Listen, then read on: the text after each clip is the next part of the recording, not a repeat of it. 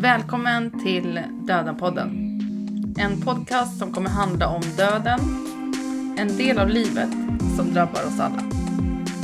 Vi kommer att träffa människor som är nära döden på olika sätt. Antingen av egna upplevelser eller via sitt yrkesliv.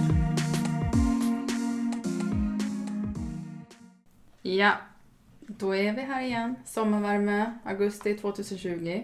Avsnitt 4 av Döden-podden. Vi fortsätter prata om det här tunga ämnet som vi vill lyfta i samhället.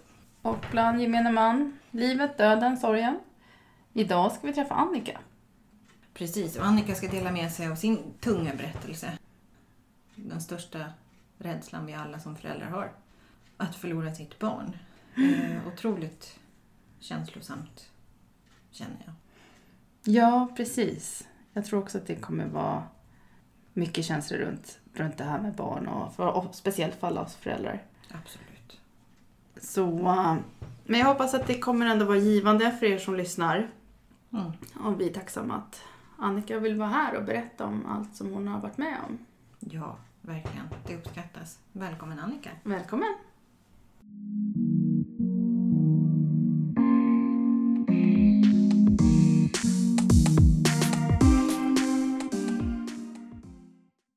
Välkommen Annika! Tack. Eh, vem är du? Jag eh, är eh, 49, jag fyller 50 år eh, i september. Och jag är eh, mamma till en son som är 11. Och sen har jag ju ett till barn som inte lever. Och hon skulle fylla 13 i år. Mm. Och hon heter Alice. Eh, jag eh, jobbar som biträdande rektor i förskolan och Mm. har gjort i tio år snart. Jag bor i Bromma. Eh, Jag är eh, eh, ogift höll jag på att säga. Det är jag ju. Jag är skild Mm. sen sex år tillbaka eller något sånt där. Och ehm, ja, vad ska jag säga mer? Jag vet inte. Nej, men det är, Det, väl, det, det är väl jag. det är du. Ja. Mm. Vad är din relation till döden? Det är en jättestor fråga, men eh, i första hand så tänker jag ju på mitt barn som dog och att jag själv höll på att dö i samband med förlossningen. Och det är liksom det första jag tänker på Mm. när jag hör ordet döden. Vill du dela med dig om vad som hände och vad du, din berättelse, vad du har varit med om? Ja, det som hände var att eh, jag var gravid i vecka 37 och eh, ja, men det var mitt första barn.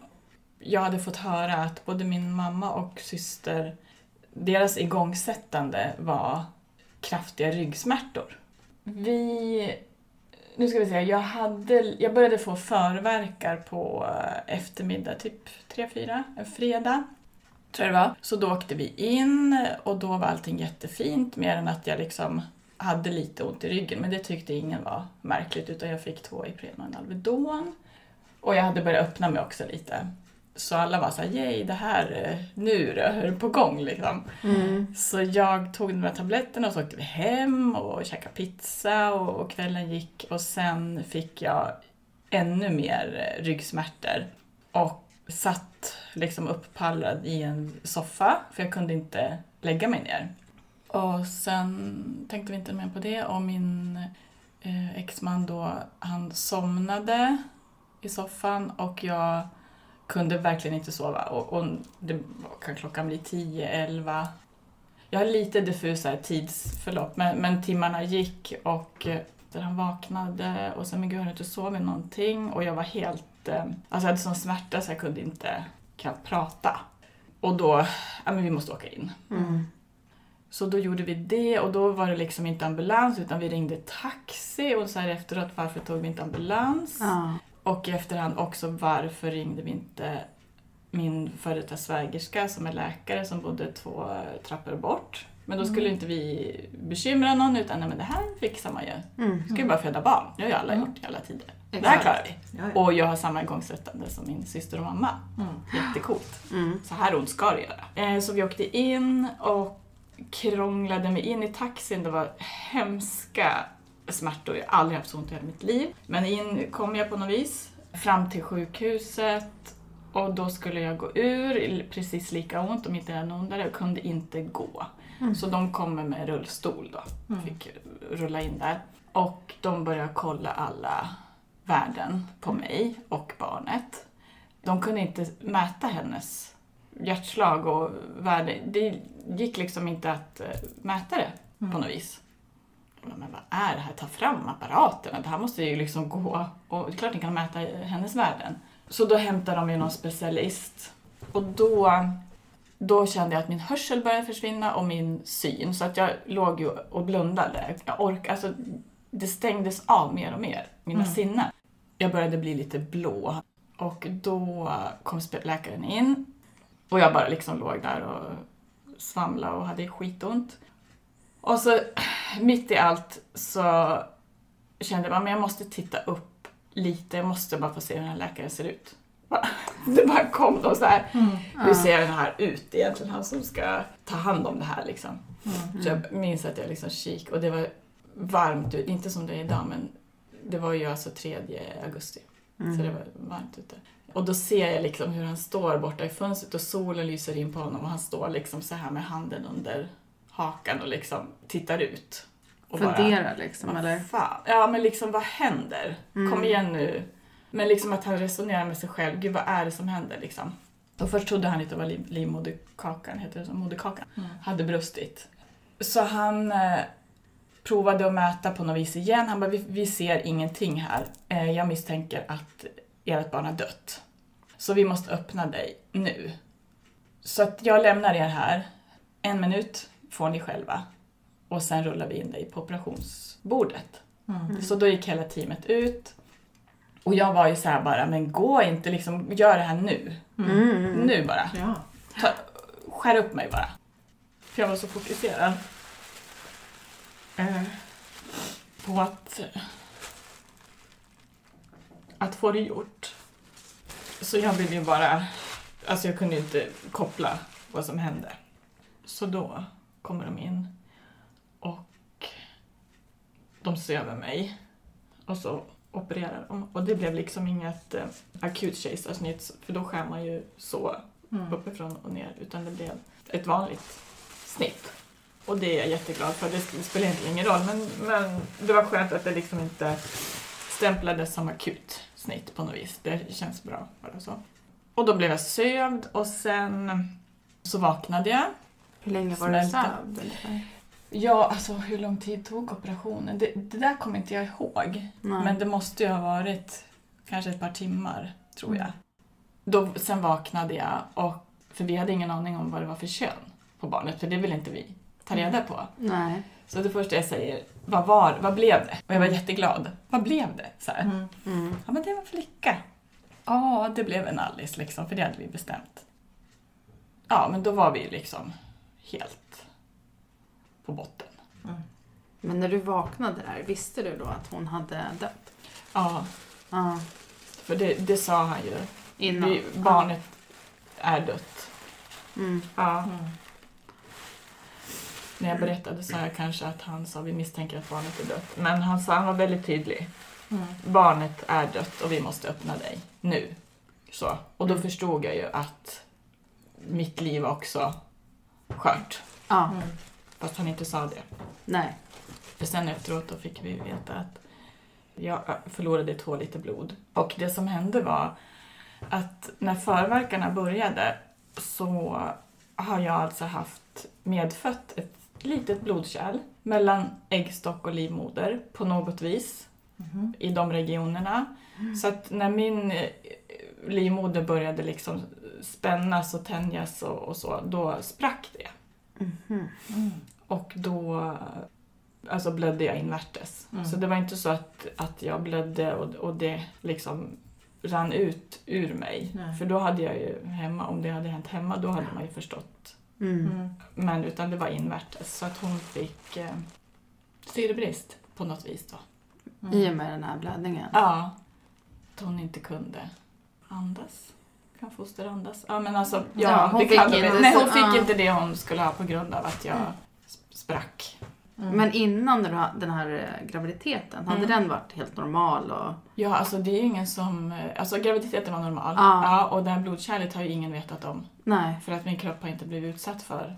Nej. Nej. Alltså hade den, det blodkärlet suttit i ljumsken eller a- någon annanstans på kroppen Mm. eller i närheten så hade det här aldrig hänt. Men just placeringen där vid äggstock och livmoder på något vis. Och när vi fick veta det här då började min svägerska att googla och leta och, och liksom göra lite småforskning om det här fenomenet. För läkaren sa att det här är extremt ovanligt. Och då, det här gjorde hon medan jag var inlagd på sjukhuset. Då googlade hon upp och det har hänt vid ett tillfälle och jag vet inte nu om det var i Europa eller i världen eller i Stockholm, det har jag ingen... Men hon hittade ett fall som hon läste på och då har det här hänt en kvinna tidigare. Men där, hon hade sån tur så att eh, det här hände liksom i korridoren, hon bara svimmade av. Är höggravid, samma förlopp som mig och personal på sjukhus hjälpte henne och en eh, kärlkirurg befann sig där i korridoren. Och typ, jag har fått höra att han liksom öppnade henne, opererade och de överlevde båda två. Mm. Men det är så här jättemärkligt då. Så eh, då sydde han mig och Alice fick vi då erbjudande om att ja, men, vara med henne. För då hade de klätt på henne, kläderna vi hade med oss. Och så hade de en barnvagn Mm. på sjukhuset som de kom in med till vårt rum. Men när de sa till oss att eh, ja, men berättade liksom vad det är för hur man kan få göra när sånt här händer, för vi, sånt här vet man ju inte. Ehm, Då dröjde det jättemånga timmar innan jag ville se henne. Det var jättesvårt. Jag ville ju se henne såklart. Men jag var inte alls redo liksom precis några timmar efter. Och det var inte så att de stressade eller pressade fram att eh, liksom, det här är bra för dig. Gör det här, det här behöver du göra. Det var inte så. Men jag kände ju att, att det var viktigt att göra det. Men det var jättesvårt. Det var bara så konstigt och jobbigt. Men hur det nu var så minns jag inte hur många dagar vi var inne på sjukhuset för jag hade skitont i såret. Jag fick ingen infektion, allting var jättefint men jag hade så jävla ont efter operationen. Mm. Och man, alltså, i, vanliga fall när man gör snitt och barnet lever så får man inte lyfta och det är lite svårt att röra sig och så. Men med mitt andra barn då, det blev ju snitt då också, det kan jag berätta om mer. Den, eh, det snittet gjorde ju inte alls lika ont som det här med mitt första barn. Och det var ju för att eh, det var ju som två operationer. Jag Mm. sprack ju liksom inuti. Så det var ju, det skulle han ju liksom trockla om det och sen ett snitt som han skulle också sy. Så det blev ju som två operationer i mig. Men eh, jag dröjde ju med att vilja träffa henne och de sa ju till mig att eh, du behöver inte känna att du ska bråttom. Men det sker, det, det, det är ett förlopp jag vet inte hur jag ska uttrycka det, men när, när människor dör så förändras utseendet ju. Mm. Det vet vi ju. Och det försökte de säga till mig, att ju längre tid du väntar, ju mer kommer hennes utseende att förändras. Mm. Det vill säga, hon kommer bli blå. Mm. Mm. Och eh, kroppen var ju hård och kall hela tiden. Men det här blåa skulle ju successivt öka på. Och då försökte de ju säga att för att du ska ha en, en fin bild av henne så rekommenderar vi dig att vi får komma in med henne. Så det gjorde de ju. Och det är ju väldigt... Eh, det minnet är ju jättesuddigt. Du kommer inte ihåg? Jag kommer ihåg det, Mm. men det är liksom så overkligt Mm. Mm. på något vis. Och jag har hört vänner som har gått igenom samma sak som berättade att de hade sitt barn inne på rummet hela tiden. Mm. Det hade inte vi, utan hon fick komma in och så fick hon vara hos oss ett tag och jag fick ju såklart hålla henne och, och låg bredvid mig i sängen. Vi tog lite kort och sen la vi ner henne i vagnen och sen hade vi inte kvar henne på rummet utan de kom och gick med henne istället. Vi fick välja att nu, nu kan vi ta en stund Mm. med henne. Och det kan jag ju... Då kunde jag inte göra på något annat vis. Nej. Men jag kanske hade behövt ha henne mer, Mm. har jag tänkt i efterhand. Sen hade vi också en jättebra sjukhuspräst som var med oss från... På en gång kom han in. Och han var helt fantastisk. Helt underbar. Han hjälpte oss jättemycket, verkligen. Vi fick mycket, mycket stöd av honom. Han var sådär glad och liksom ändå allvarlig eh, och lyssnade mycket på oss. Och, så. och sen hade vi ju en eh, fotograf. Det finns alltså fotografer på sjukhus som fotograferar döda människor. Han gjorde, på den tiden fick man ju en diskett tror jag det heter, Mm. full med bilder. Han tog kort på henne i alla möjliga slags eh, vinklar. Med kläderna som vi hade med oss, när hon är naken och liksom när hon ligger på filtar och som har betytt jätte, jätte, jätte, jätte, jättemycket Mm. för mig. Och för min son också. För att vi pratar ju om henne fortfarande. Eh, och speciellt när det är liksom årsdagen, som Mm. var ganska nyligen. Då tar jag fram bilderna och så tittar vi och tänder ljus. Och eh, man fick också ett litet kort med hennes hand och fotavtryck och en hårtofs. Mm. Hon hade kolsvart hår. och eh, Noah och hon är, var extremt lika som nyfödda. Jaha. Ja, ja, ja. Mm. Vi är jättelika, bara att Noah hade, har lite, hade lite ljusare hår. Mhm. Och jag tror, hennes ögon har jag ju inte sett. Nej. Nej, men jag tror att hon hade snäppet mörkare bruna ögon än han. Jag, tänk, jag bara tänker så eftersom håret var så här korpsvart. Då, då får jag för mig det. Bara. Mm. Men när du var på sjukhuset och allt det här hände, det måste ju varit en sån chock, eller? Ja, det är klart det var en chock. Uff. Det var ju... Det, nej, det, det var det ju. Så att jag var ju i någon slags chockfas. Grät och alltså... Men tänkte du på att du själv också var nära? Och, och Nej. Det var inte... Nej, det är, är fortfarande så förstår inte jag det. För det känns liksom inte så viktigt. Eller det går liksom inte att ta in eller sätta det i relation med att hon inte fick Nej. leva. Och sen, sen vet jag innan vi skulle åka hem, för då hade inte vi träffat henne på en halv dag eller något sånt där och så var det på väg att vi skulle bli hemskickade. Och då sa de att eh, nu börjar hon bli väldigt blå, Mm. sa de. Så ska ni inte vara med henne lite till. Jag minns liksom det här att de verkligen sa till oss att kom igen nu, det här behöver ni. Fast ni inte förstår det.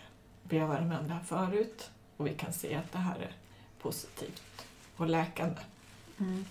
Så då tittade vi på henne, eller tittade vi var med henne då innan vi åkte hem. Och sen när jag kommer hem då, då började jag liksom känna att men gud, varför var vi inte med henne mer? Och då ringde vi till sjukhuset. För då kände jag så här, jag, jag måste se henne nu. Får vi komma? Absolut, sa de. Men hur har hon blivit ytterligare mer blå? Mm. Så att ni vet om det. Men det gjorde ingenting när jag väl kom dit. Det gjorde ingenting. Och sen fick vi träffa henne en gång till när hon hade kommit till bårhuset. Så det var sista gången vi träffade henne.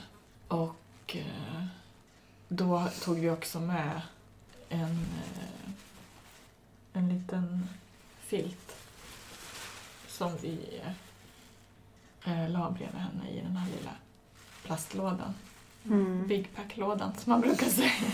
lässlådan som de då har tagit från sjukhuset som hon låg i, i bårhuset. Eller nej, men hon, det var väl bara när de visade henne för oss, för hon låg ju i ett kylrum såklart. Men då la vi ner den här filten i, i lådan och så sa vi att eh, den eh, skulle hon ha med sig när de kremerade henne, för vi valde kremering. Och det beslutet till det var inte så svårt att ta. För att det var på något vis enklare att eh, kremera henne än att eh, hennes kropp skulle ligga i en liten kista. Mm. Det kändes bara jättesvårt. Då var det enklare att kremera. Plus att vi inte ville ha en, en gravplats där vi behövde sätta blommor och alltså den här planteringsbiten. Vi ville ha det så enkelt men så fint som möjligt. Mm. Så då började liksom den fasen att hitta en plats. Mm. Var vill vi att hon ska ligga? Och då fick jag, vi fick jättemycket hjälp av kuratorn på sjukhuset där. Vi gick upp och träffade henne ofta. I början var vi båda två. Men sista gångerna gick jag ensam för att eh, vi hade så olika sätt att sörja. Och det var ju så jobbigt. Ja. Att vi hade helt olika. För ni, ni, eh, kunde, ni, kunde ni mötas i sorgen eller liksom prata med varandra? Vi pratade ju jättemycket såklart. mm. och liksom var ledsna tillsammans. Men någonting hände där mellan oss som liksom att vi kom ifrån varandra lite grann. För jag hade lite svårt att förstå att han inte ville sörja som jag gjorde. Nej men han, jag tror att han började jobba- efter en vecka. För att det ville han göra. Medan jag var sjukskriven i ja, ett halvår, Mm. sex månader. Jag jobbade då på en småbarnsavdelning på en förskola. Mm. Så det gick ju inte Nej. att gå tillbaka. Det fanns inte en chans på kartan. Så jag var sjukskriven i ett halvår och sen gick jag arbetslös ett halvår. För att försöka dels vilja börja jobba Mm. och sen hitta något jobb som förskollärare. Mm. Så då började jag jobba i förskoleklass för det var liksom den äldsta barn åldersgruppen som jag var behörig till. Och det var väldigt bra Mm. för mig. Men hur var, det, hur var det för dig första tiden, halvåret, året? Fick du eh, hjälp? Tyck, Ja, Tycker omgivningen bemötte dig så som du behövde? Och... Jag fick eh, jättemycket stöd av alla. Det bästa stödet tror jag jag fick av mina vänner. För jag hade jättebehov av att prata. Mm. Jag ville prata med alla. Mm. Och jag ville berätta för alla. Och jag kommer ihåg jag sa till någon av mina då närmsta vänner att... Eh, för då hade tiden gått lite och vi skulle gå på vår första ja, men, lite större tillställning. Jag vet inte om det var nyårsafton eller... Ja, men det var lite så här balunsgrej, mycket folk och bordsplacering och jag visste att jag skulle sitta med två som jag inte kände och, och jag sa det liksom, gud hur ska jag... Då, då blir det det här, men vem är du? Vad jobbar du? Jag bara, hur fan ska jag... Vad ska jag säga? Och då sa Sara, men, Ja, men vad menar Vad vill du säga? Ja, men de kommer ju fråga om jag har barn. De har barn. Jag vet att de flesta i den åldern, för jag fick ju barn, mitt första, jag var ju 37, så att alla i vår omgivning hade ju barn. Ja, men vad vill du säga då? Ja, men jag vill säga som det är. Mm. Att jag har ett barn, men, men hon lever inte. Ja, men då ska du säga det. Så. Ja, men tycker inte folk att jag är knäpp? Varför, varför vill man berätta en sån sak? Hon bara, men skit i det. Hon bara, men hur kommer, hur kommer de ta det? För att det har jag ju märkt att en del tar det ju jättebra Mm. och andra tycker att det är jättesvårt. Mm. Och då sa hon till mig att du måste göra som du vill och med tiden kommer du kunna känna in vem du kan säga till Mm. och när det passar. Men till att börja med så måste du göra det här bara. För du har aldrig gjort det här förut, inte jag heller så. Mm. Ingen. Vi kände till en och det var ingen det var en bekants bekant bara. Men jag vet att jag fick telefonnumret till den kvinnan om jag ville. Men jag tror att jag ringde henne. Men, men hon sa bara att det här är något nytt. Hon är så här rationell. Jobbade på någon personalavdelning med HR som var så väldigt luttrad. Liksom. Du får bara göra det som du tror på. Mm. Och så kommer du märka med tiden. Till slut kanske du inte ens kommer nämna henne. För att det inte funkar just då. Mm. Men alla vi som känner dig vet ju vad ni går igenom och, och så. Och jag vet att jag liksom, nu kommer inte jag ihåg just den tillställningen hur det blev, Mm. men eh, det är ju flera, flera gånger som folk har frågat, har du barn? Mm. Och då har jag sagt ja, det har jag, men hon lever inte. Och då är det ju, majoriteten har ju verkligen tagit det bra och liksom, oj vad hände? Vill du prata om det? Tycker du att det är svårt att berätta? Eller? Och då har jag ju alltid sagt nej. Jag pratar jättegärna, men tycker du att det blir konstigt så får du säga till. Mm. Liksom. Och då har de ju sagt att de flesta, nej men jag, jag kan lyssna. Om du vill berätta så lyssnar jag. Och någon enstaka har sagt att vi kan, kan ta det en annan gång. Eller. Mm. Ja, så att Mm. det där, den där balansen, men jag vet i början var jag bara, jag ville ju berätta för alla. Vi kunde ju liksom, ja, på ICA eller, Mm. Mm. du vet, och jag ville ju tatuera mig. Jag ska tatuera mig men jag har fortfarande inte gjort det. Men då ville jag ju det. Jag har inte en tatuering på min kropp. Jag har aldrig gillat tatueringar. Men då bara kände jag, jag måste ha henne på min kropp. Mm. Någonstans. Så jag har, har ju en liten skiss. Jag har ritat en liten grunkogrej. Så, och jag har liksom sparat pengar till det här och liksom, den heter verkligen Alice tatuering. Jag, Mm. Pengarna ligger där. Men jag har inte gjort det. Nej. För jag vet också att gör jag det, då kommer jag ju få ännu mer frågor. Eftersom jag vill kunna se den. Jag vill liksom inte på ryggen eller något sånt där, utan jag vill ha den någonstans så att jag kan se den. Och då kommer ju jag få frågor. Vad är det för tatuering? Och då måste jag ju berätta. Just det. Ja. Och det är också något som jag då 13 år senare tänker på fortfarande. Hur ska jag bemöta det? Men eh, jag kommer göra den någon dag. För jag vill det. Och alla bara, men nu har det gått 13 år, du har fortfarande inte gjort den. Du bara säger att du ska göra den, typ sådär. eh, men, men jag kommer göra den. Men eh, tiden kommer, Mm. När det är dags. Mm. Absolut. Men kän, Så. alltså, nu känns det som att det är länge sedan. Det är både och. Det är olika från dag till dag. Ibland kan jag tycka att, att det var igår liksom, som det hände. Och ibland eh, att det känns länge sedan. Det beror på hur mycket man pratar om det. Som nu, nu känns det ju som att det var igår.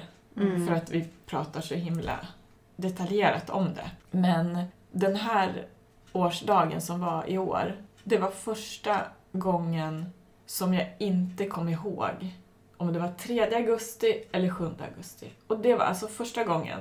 Och då blev jag så här, nej men oj. Först blev jag så här, bara, nej det här, man kan inte glömma bort sitt döda barns årsdag. Mm. Kom igen nu, det här, så funkar det inte. Och sen tänkte jag, vad skönt. Det var verkligen både och. Så jag fick ju lov att åka ut till, till eh, minneslunden Mm. och titta på stenen. Jag hade så här, jag har ju papper hemma, dödsbevis och, och sånt där någonstans. Men jag var tvungen att åka ut här i juli någon gång åkte jag. Och liksom, nej men det är 3 augusti. Ja, Mm. det var 3, det var inte 7. Så det var liksom, eh, ja en både och känsla. Mm. Men vad, vad har hjälpt dig under de här åren att, att eh, bearbeta och ta hand om allt den här sorgen och, och så? Oj. Först var det ju eh, prästen som eh, liksom direkt när vi var så där i, i, i chock Mm. kunde möta oss jättefint. Jag minns liksom inte vad han sa direkt, men eh, bara massa fina saker. Och jag vet sista dagen när vi skulle åka hem, då började vi prata om vilken typ av film vi tyckte om. För han sa, nu kommer ni vara hemma en del och du kommer vara stilla, du ska inte röra dig så mycket och nu måste du ladda med filmer och böcker, vad gillar ni? Och så pratade vi lite om Gudfadern och all. Men alla så här, det var liksom väldigt avslappnad, jag kände mig väldigt lugn med Mm. honom. Det blev väldigt bra möte med oss tre. Och sen kuratorn på sjukhuset hjälpte mig jättemycket. Bara prata av mig och bara gå dit och... Alltså flera gånger så satt jag ju bara och grät. Mm. Mm. Och hon bara var där. Hon Mm. sa ingenting. Hon kunde se på mig, liksom vilket läge jag var i. Och sen... eh, Och hon tipsade nog mig också om vad jag kunde, eller var vi kunde vända oss. Jag säger ja, för det var liksom jag som behövde det. Spädbarnsfonden finns ju något som heter. Mm. Mm. Så de eh, började jag liksom googla på och följa. Och följer dem fortfarande på Facebook men inte, inte jättemycket. I början var det ju sådär att jag följde alla berättelser som lades upp där. vi, fick, vi var med på någon, eh, någon sån här gruppkväll också på, på Danderyds sjukhus där man fick träffa andra föräldrar som hade mist barn och vi hade en sån här ljusceremoni för alla våra barn eh, som var väldigt, väldigt fint gjort. Alltså Danderyds sjukhus har så bra rutiner för det här då, för 13 år sedan. Jag kan tänka mig att det är ännu bättre nu. Men då var vi kände oss så omhändertagna och liksom kunde få allt stöd där. Men då på den ljusceremonin, då... Alltså man mådde ju skit och så gick man dit och så var det något, typ kaffe liksom efteråt med någon torr bulle och vi stod väl där och tuggade. Och, Mm. och då kommer det fram ett par till oss. Är inte ni som är Alice föräldrar? Jag har hört att la la la la. Och jag bara började gråta. Jo men det stämmer. Det här är skit sa hon. Att vi ska vara med om det här. Men eh, vi träffar gärna er och fikar om ni vill. Och det var så bra. Att träffa någon? Ja. Ah. Så de kom hem till oss ganska snabbt sen. Och vi träffades alla fyra flera gånger. Och pratade och pratade och pratade. Vi har ju fortfarande kontakt. Och Mm. Vi träffas inte så ofta men hon finns. Vi har varandra. Och det har varit så bra för att hon, hon är inte alls lika känslosam som jag är. Och det har varit ganska skönt att, att ha någon som är olik. Men tyckte att det hjälpte att begrava Alice? Att den ritualen var hjälpsam i, i liksom sorgarbetet på något sätt? Ja, för det kändes som att eh, det var nödvändigt och liksom på ett sätt skönt att släppa henne på det viset. Skulle jag inte släppa henne helt och hållet såklart. Mm. Men att göra den ceremonin Mm. eftersom vi hade väntat så länge. Men jag, hade, jag kunde inte. Eh, alltså jag var ju så här att eh, jag ville ju liksom ta en del av askan och ha den med mig. Jag sa till Sara, som jag umgicks med mest då, hon var nämligen föräldraledig. Vi skulle ha barn samtidigt. Så hennes dotter föddes ju två veckor efter våran. Så hon var ju föräldraledig med lilla Mette. Och så skulle jag ju ha haft Alice. Så vi Mm. fyra skulle ju bara hänga och liksom wow, liksom Mm. bara vara. Men Så jag hängde med de två hela tiden och jag hade jättebehov av att vara med de två. Mm. Så det var inte jobbigt för dig? Det var skitjobbigt. Men Mm. också skönt att jag fick vara med en bebis. Och Sara var ju väldigt eh, generös och liksom jag fick ju hålla henne och byta blöjor och, och fixa och, och så. Så det var en jättestor tröst. Och jag vet att jag har sagt det till Mette, hon är ju 13 år nu. Liksom, vet du hur mycket vi umgicks när du var liten? Och, och Sara är liksom väldigt självgående, men, men hon ville liksom göra mig delaktig och när vi var ute på promenader och Mette började skrika om att tror du att jag behöver amma henne nu? Nej, sa jag. Hon klarar sig nog lite till, även fast Sara kände att hon skulle klara sig, men hon ville göra mig delaktig. Vi var liksom tillsammans. Det var jätte, jättefint. Mm. De- Den episoden har jag lite glömt bort nu, men när vi pratar om det så var det jättefina stunder. Och sen är det ju så roligt att sen två år senare så är vi gravida tillsammans igen och vi får varsin pojke. Mm. Och jo, att jag ville ha med mig askan. Ja. Det var så det var, för då var jag, jag satt i Saras bil, vi skulle åka på en av våra tusen utflykter. Hon drog med mig överallt, såg hela Stockholm då. Nu måste vi åka dit och fika Annika, nu måste vi åka dit och göra det här. Och, eh, då satt vi i bilen och eh, jag bara, jag önskar att jag bara kunde ha askan med mig Mm. hela tiden. Helst liksom hela urnan. Hon bara, men det funkar, det, det, det går liksom inte. Du kommer inte kunna ha det. Men jag var så här, men gud jag åker dit och, och snor lite och har i, i någon behållare hemma liksom. Mm. Och det ångrar jag att jag inte gjorde. För att Sara, alltså, Sara har betytt jättemycket för mig. Hennes föräldrar dog ganska tätt och de snodde aska från båda urnorna och har lagt ihop dem. Mm. Så att mamman och pappan har, de har en liten pillerburk i sommarstället där. Och det är så himla häftigt och, och jag har alltid, åh jag skulle också Mm. gjort så. Men, men eh, så, begravningen var i december, en så här blöt grå december. Och vi liksom våndades, hur ska vi ha den här ceremonin? Vad är viktigt för oss? Och alla runt omkring undrade ju, hur, hur vill ni ha det? Och vi höll på att diskutera hit och dit. Och jag sa bara att, nej, det är bara du och jag. Jag kunde inte. Och det var vi som hade träffat henne. Jag ville inte ha någon kyrka eller något kaffe. Utan vi, vi bodde på Sankt Eriksplan då.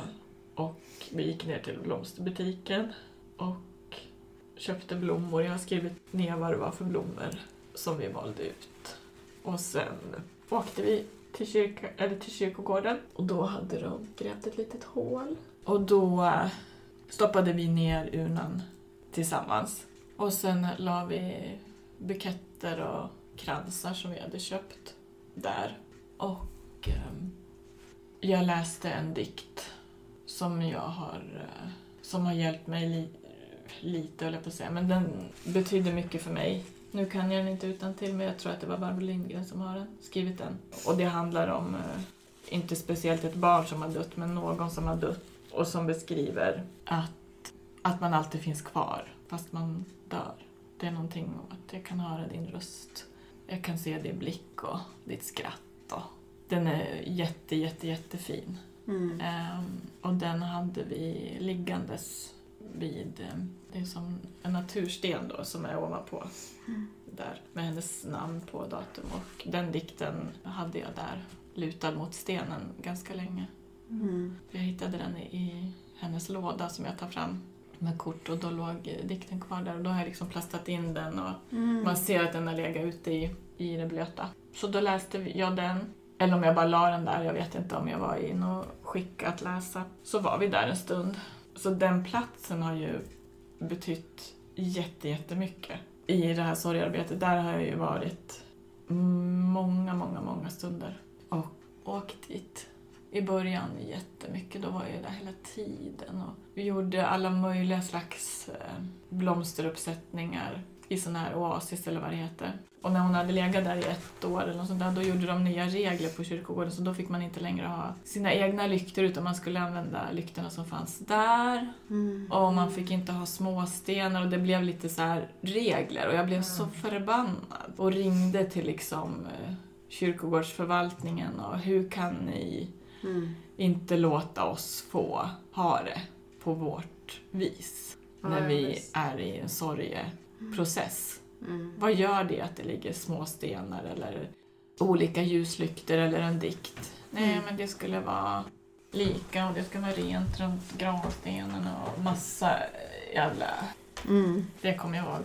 Ja, då hade Noah fötts. Så det var alltså två år Mhm. som efter... Jag vet, jag gick med honom på, med barnvagnen och liksom gick och ringde Mm. till de här kyrkogårdsgubbarna. Men hur var det att bli gravid igen? Det var liksom... Jag ville ju bli gravid ganska snabbt. Och det tog tid.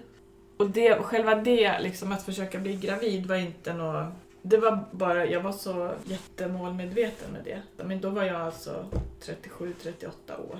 Så det var liksom, fanns inget annat för mig.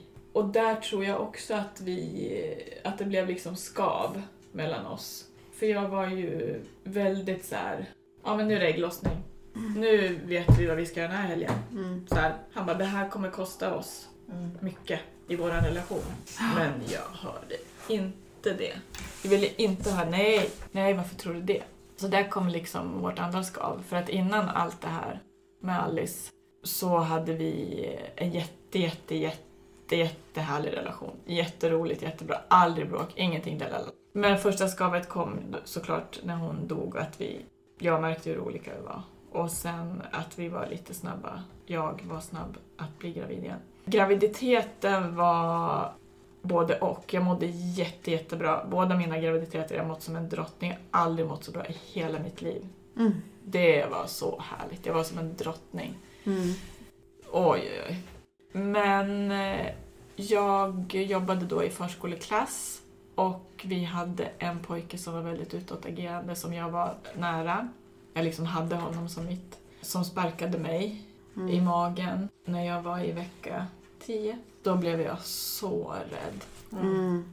Och jag hade ju väldigt mycket kontroller hos min barnmorska. Kunde ringa dygnet runt, hade jag en kristelefon. De Mm. kollade mina värden, alltså jag var under lupp hela den graviditeten och det var ju så skönt. Så att eh, efter den sparken då, ja men jag fick ju komma upp dagen efter. Jag bara, nu måste vi göra ett ultraljud och bara titta så att allt är bra. Och det var det ju såklart. Det var ju, det var ju inga problem. Men var du extra orolig? Ja, Hela- efter det blev jag det. Ja. Och då sjukskrev jag mig så att eh, Noah är ju född eh, 6 juli är han född. Och jag sjukskrev mig på påsklovet då, Mm. innan liksom i mars-april. För att jag kände att jag fixar inte. Nej. Nej. Jag måste gå in i min bubbla. Ja. Så jag var sjukskriven i flera månader då. Förstår det. Men hur var det att, att vara med om den förlossningen då? Det var nervöst, men eh, vi fick jättebra stöd så att vi fick ju... Det sa de ju redan då när jag förlorade Alice att nästa gång du får barn, det var liksom inte det här om du vill ha flera barn eller Mm. lalala, utan nästa gång du får barn. Mm. Det var verkligen så. Nästa gång du får barn Annika, då kommer vi snitta dig i vecka 37. Så att du inte ska behöva uppleva vecka 38, 39, 40, 41, 42. Mm. Utan vid 37, då vet du. Då blir det snitt. Ett planerat snitt. Mhm. Så det var så skönt. Otroligt skönt. Så vi fick komma upp då en vecka eller två veckor innan och träffa eh, den som skulle snitta mig. En jättehärlig läkare, en kvinnlig läkare. Och då gick vi igenom hela proceduren, hur det går till och, och så. Mm. Jättenervöst men ändå skönt att liksom få veta. Natten innan så sov jag ju ingenting. Mm. vi skulle vara där klockan åtta för de var så här, ni får första tiden på dagen. Det var verkligen så här gräddfil hela vägen. Mm. Superbra. Ja, så in klockan åtta och Noah föddes väl eh, kvart i nio eller nio, något sånt där. Mm.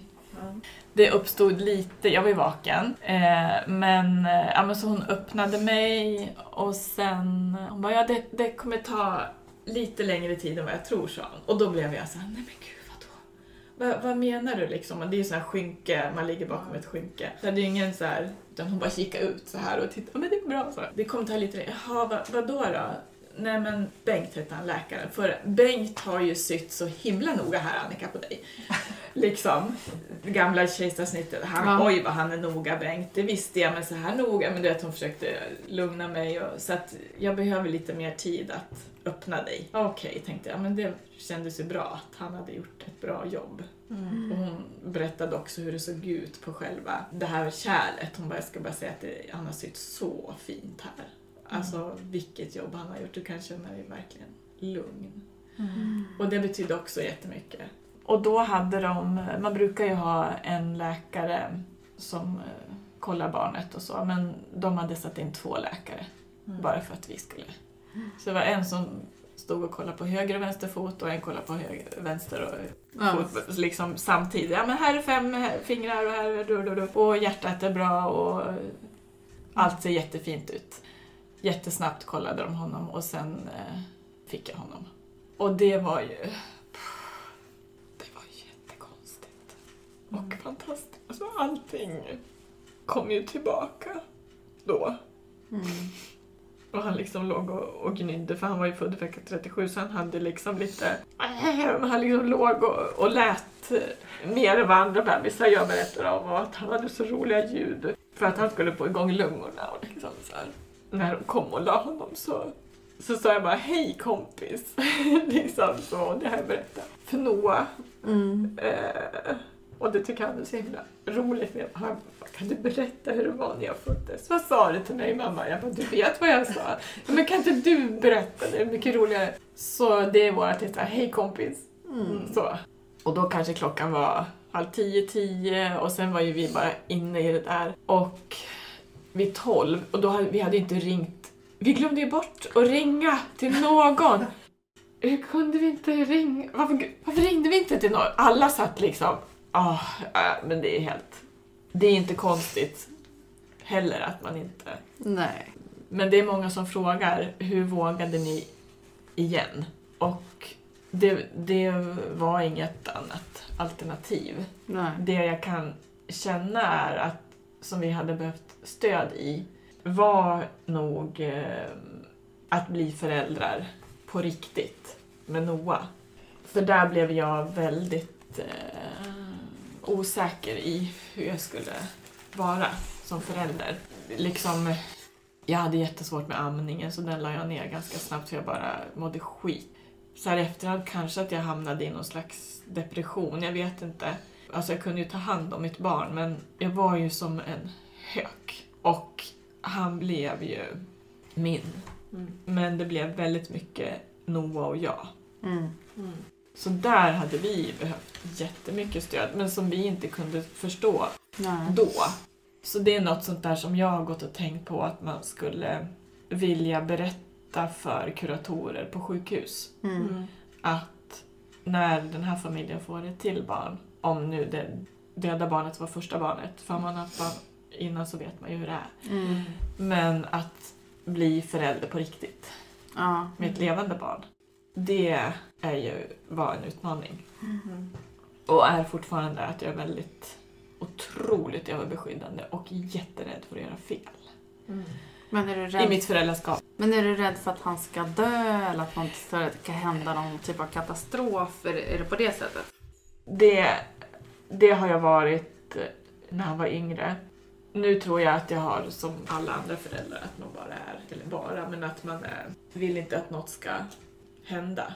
Mm. Eh, Men när han var liten så var jag ju väldigt överbeskyddande. Jag, jag glömmer inte bort första gången vi skulle vara lite sociala. Det var i augusti då, så kanske slutet på augusti kan det vara någon kräftskiva eller någonting. Vi åkte ut till Djurö och Noah sov i vagnen och det var kanske, vi kanske var 20 personer, alla hade småbarn.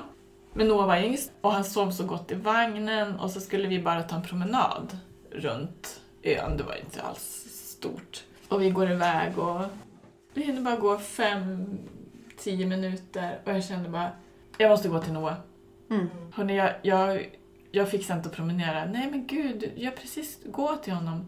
Eller först av men han ligger och sover och det är folk där borta. Han är, du behöver inte vara orolig. Nej men jag måste vara där. Och då liksom gick jag dit och var med honom Mm. fast han sov. Jag förstår det. Ja. Ja, Verkligen. absolut. Det kan man verkligen relatera till. Ja. Även om man inte har förlorat ett barn innan så liksom så första barnet, man, man lämnar dem liksom inte. Nej. Nej. Man klarar inte det. Nej. Men tycker du att du har fått någon typ av så här PTSD eller någon, någon sån symptom efter den här händelsen? Att du återupplever, eh, vad vet jag, förlossningen eller? Nej. Nej. Inget sånt där.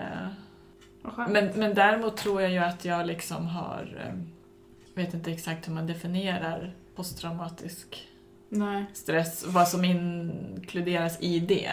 Nej. Men jag har ju, alltså jag har ju alltid varit stresskänslig, det har jag alltid varit. Efter det här så har jag blivit ännu mer känslig för Mm. stress. Liksom. Mm. Att eh, jag mår bra av att eh, ta det lugnt, en sak i taget, planera. Och det tror jag hänger ihop med eh, det traumat liksom. Ja. Att jag, jag vet inte, kanske då när det hände kanske jag hade mått bra av eh, att äta lugnande. Det, det tror jag inte ens att jag blev, jo jag kanske blev erbjuden men jag kände aldrig att det var något.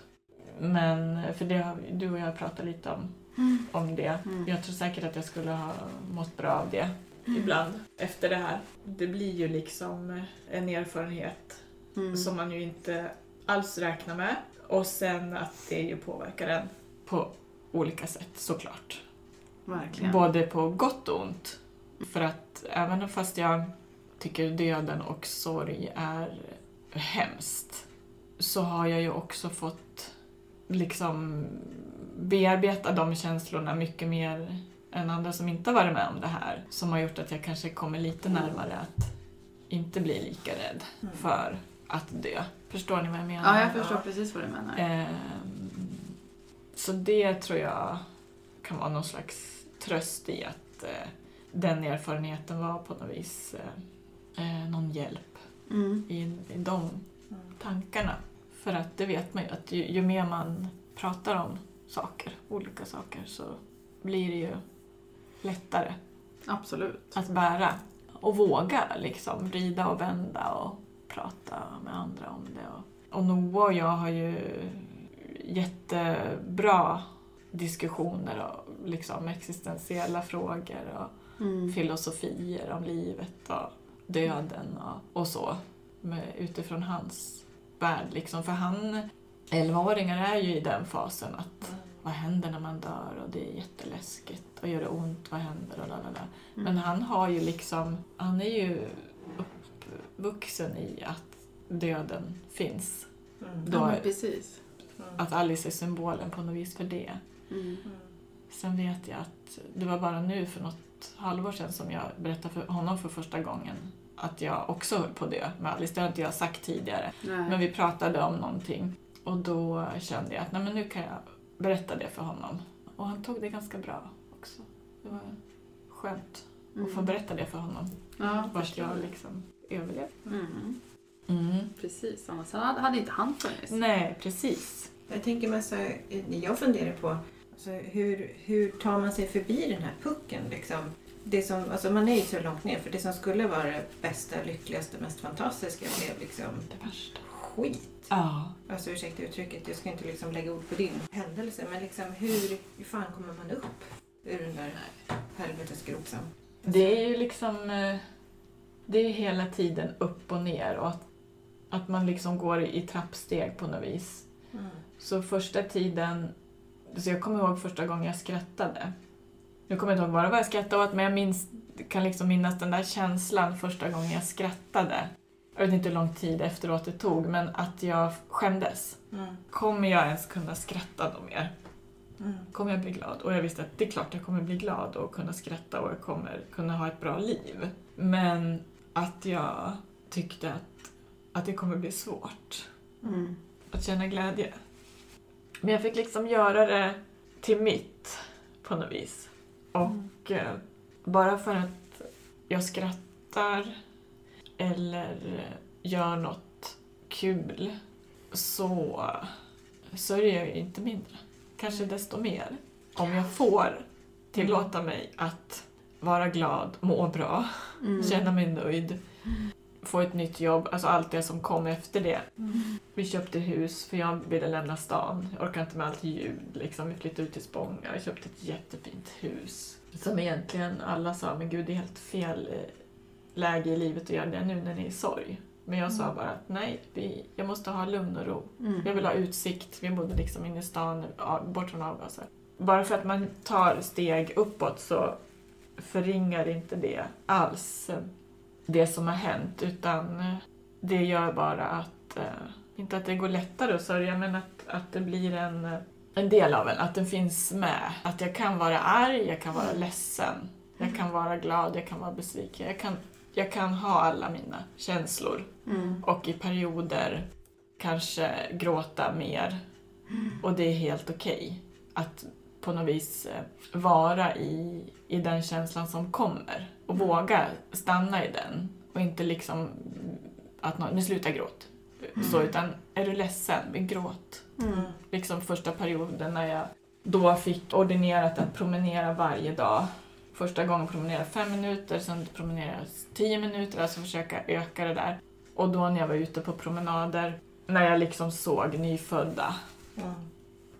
det var ju hemskt. Det var ju som sticka kniven i mig liksom. Det var... Eh, och ibland vet jag inte om det bara var liksom mentalt, men jag kunde liksom ibland när jag såg eh, nyfödda att det liksom stack till i mitt sår, liksom Mm. i, i snittet. Jag tror att det kanske inte var så, men, men det, jag, jag kände smärta, liksom, fysisk smärta.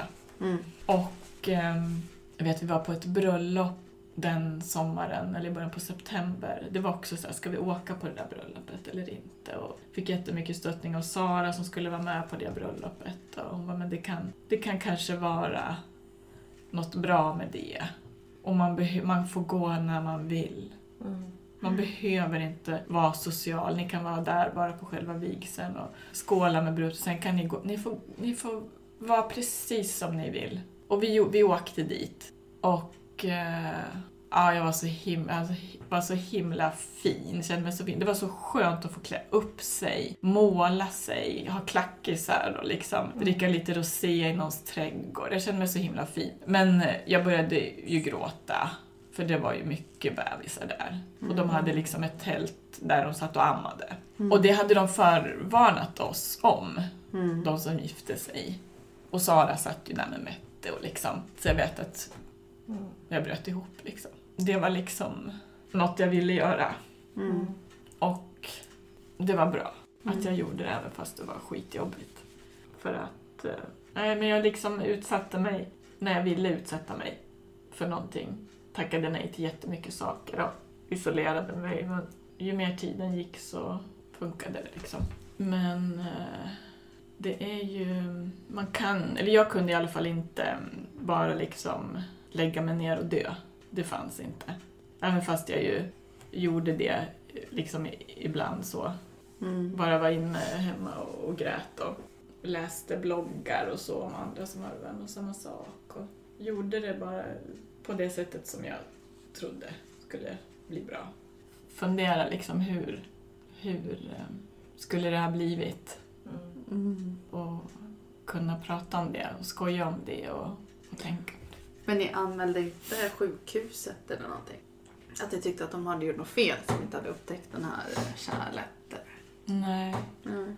De var ju så här, när vi var där var in första gången då, då så hade de sen liksom pratat om oss i fikarummet att ja men i natt kommer de ju upp och föder. De hade ju gått och väntat på oss. Och vi fick ju träffa alla, all personal som hade träffat oss kom ju till oss en och en Mm. och liksom eh, de berättade hur, ja vi kommer ihåg när du kom in där och du hade ju så himla ont men det var ju så öppet och bra och, och du var ju eh, ingen feber, allting verkar så bra och, Mm. men jag trodde ju att du skulle komma sen på natten och, så det var ju inget som någon hade kunnat se.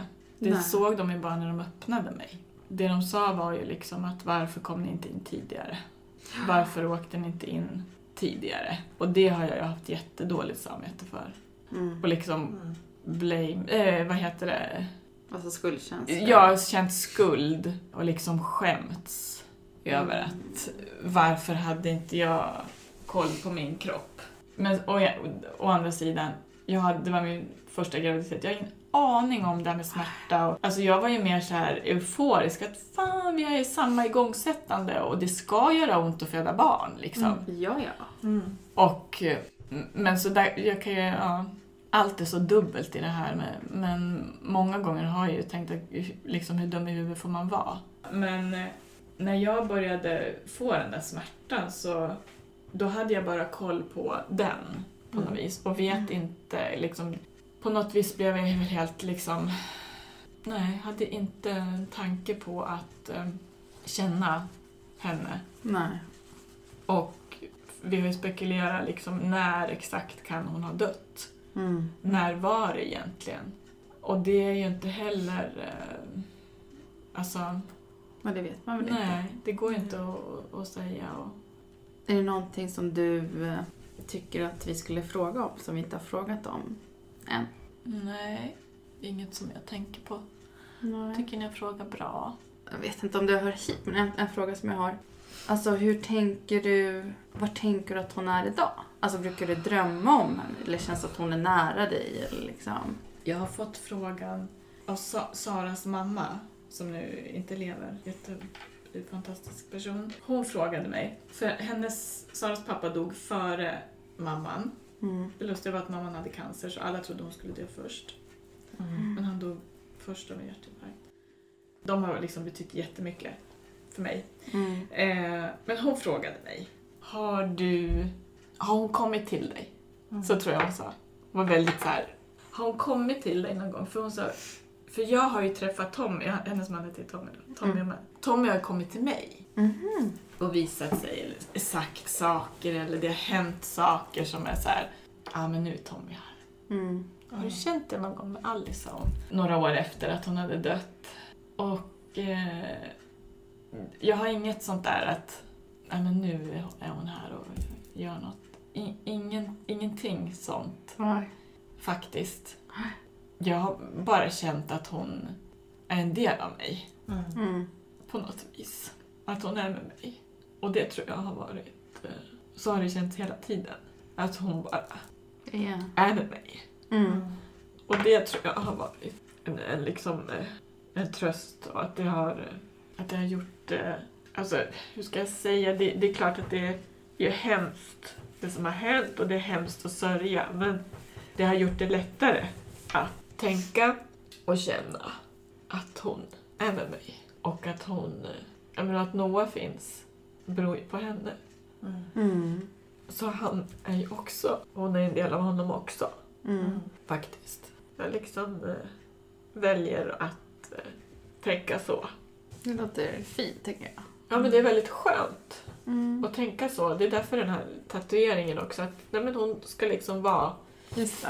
med Mm. mig. Så Mm. nu tänker jag, nu när vi sitter och pratar här så tänker jag att jag kanske visst ska ha tatueringen dold någonstans. Ja, jag har tänkt där, på hjärtat. Ja. Eller liksom här.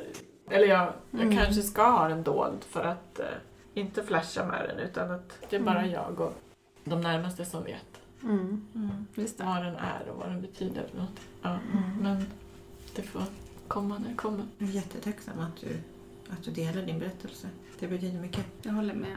Ja. Ja, eh, jag har inga problem med det. Nej. Jag, Mm. ja, jag kan prata jättemycket om henne. Ja, det är jätte, jättebra ju. Ja, ja, för att det...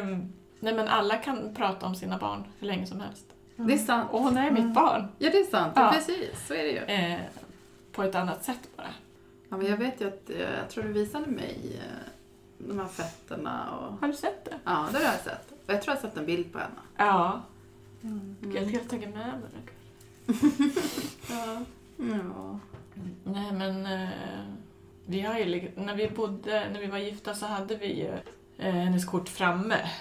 Nu har jag inte haft det framme, för jag har inte behövt det Nej. på något vis. Men jag vet när vi köpte huset, när vi, skulle, när vi fick nycklarna, då åkte vi dit och det var helt tomt hus. Och så tog jag med mig kortet på henne. Så ställde jag det på den bästa platsen i huset. Liksom innan vi flyttade in, liksom att hon ska dit först. Just det. Hon ska dit först. inte någon säng eller soffa, utan det är eh, kortet på henne. Det här var nog de frågorna vi hade förberett i alla fall. Mm. Det var jättebra frågor. Vad bra.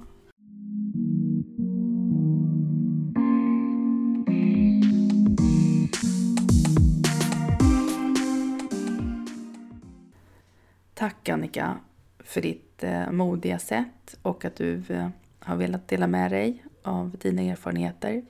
Det uppskattas verkligen. Som ni kanske hörde så hade vi lite näsdukar och annat under tiden som vi spelade in det här avsnittet. Vi satt och grät emellanåt och eh, det var ett väldigt eh, känslosamt avsnitt. Jag hoppas ni som har lyssnat kan ha överseende med det och att vi hörs igen om två veckor. Ha det så bra!